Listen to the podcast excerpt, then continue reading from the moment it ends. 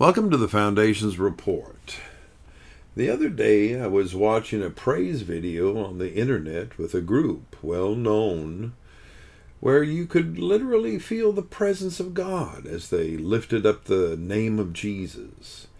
The stage was lined with a choir of children as they sang and made motions to the various words of the song you could see how those singers and children were connecting with God.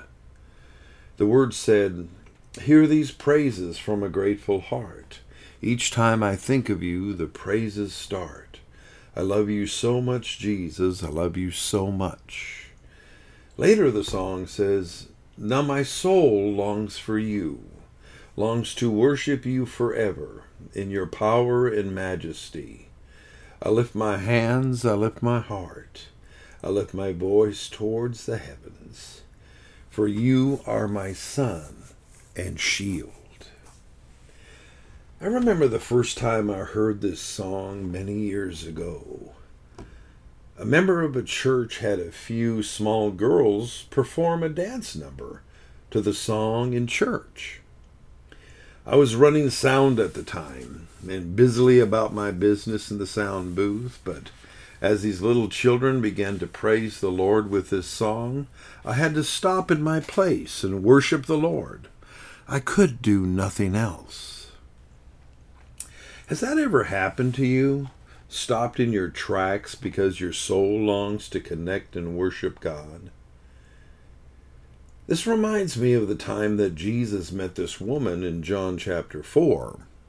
He asked her for a drink of water. He told her if she knew who he was, she'd ask him for a drink, and said that with the water he gives, she would never thirst again.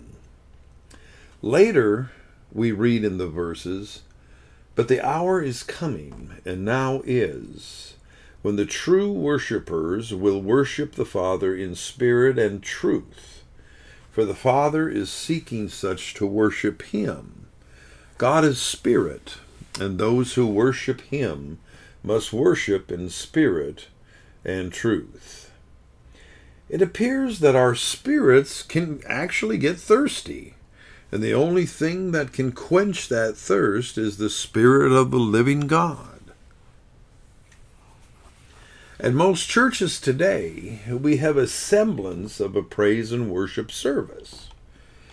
As a worship leader, I have watched as some will enter in and praise the Lord, but others just stare as if observing this scene that is before them. I ask myself why these individuals will just stand there like a bump on a log and never take the time to lift their hands and connect with the Spirit of God. You know, for years we have tried to ignore it and brush it off as that every person has their own way of worshiping God. So we shouldn't judge whether they are worshiping or not. Maybe they are shy and are worried about what others will think. All these excuses, and then I look at the way a man in the desert who longs for water once they receive the water, their initial reaction is to guzzle it down. They long for that water. Yet when it comes to our dry and thirsty souls, we can't really get ourselves to worship the Lord in spirit and in truth. We would rather sit on the sidelines and observe rather than participate, and our lives are in a mess, and we wonder where God is and why we have no fervor for the Lord anymore. He said, All you have to do is drink. Isaiah 55 1 says, You there, everyone who thirsts, come to the waters. The Lord is pouring out the waters of life to the point that he says that the water will flow out of your belly like a river.